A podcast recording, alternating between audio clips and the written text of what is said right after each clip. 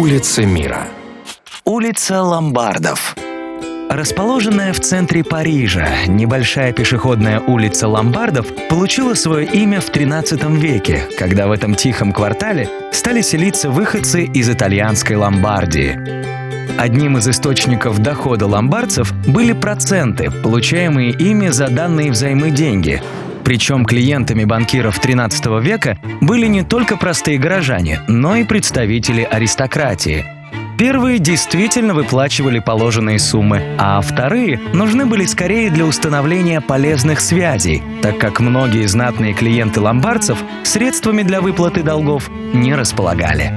Для заключения финансовых сделок в коммерческом центре Парижа средних веков использовались издания, обычно для этого не предусмотренные – Например, в небольшой подземной часовне, расположенной в доме номер 62, свои денежные операции проводили тамплиеры, рыцари богатейшего на тот момент ордена. Кстати, именно в этой часовне в мае 1610 года прятался убийца короля Генриха IV Франсуа Равальяк.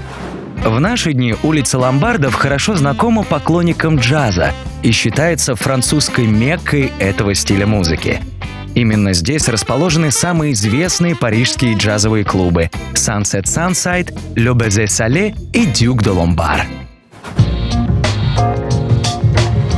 Улицы мира на радио Монте-Карло.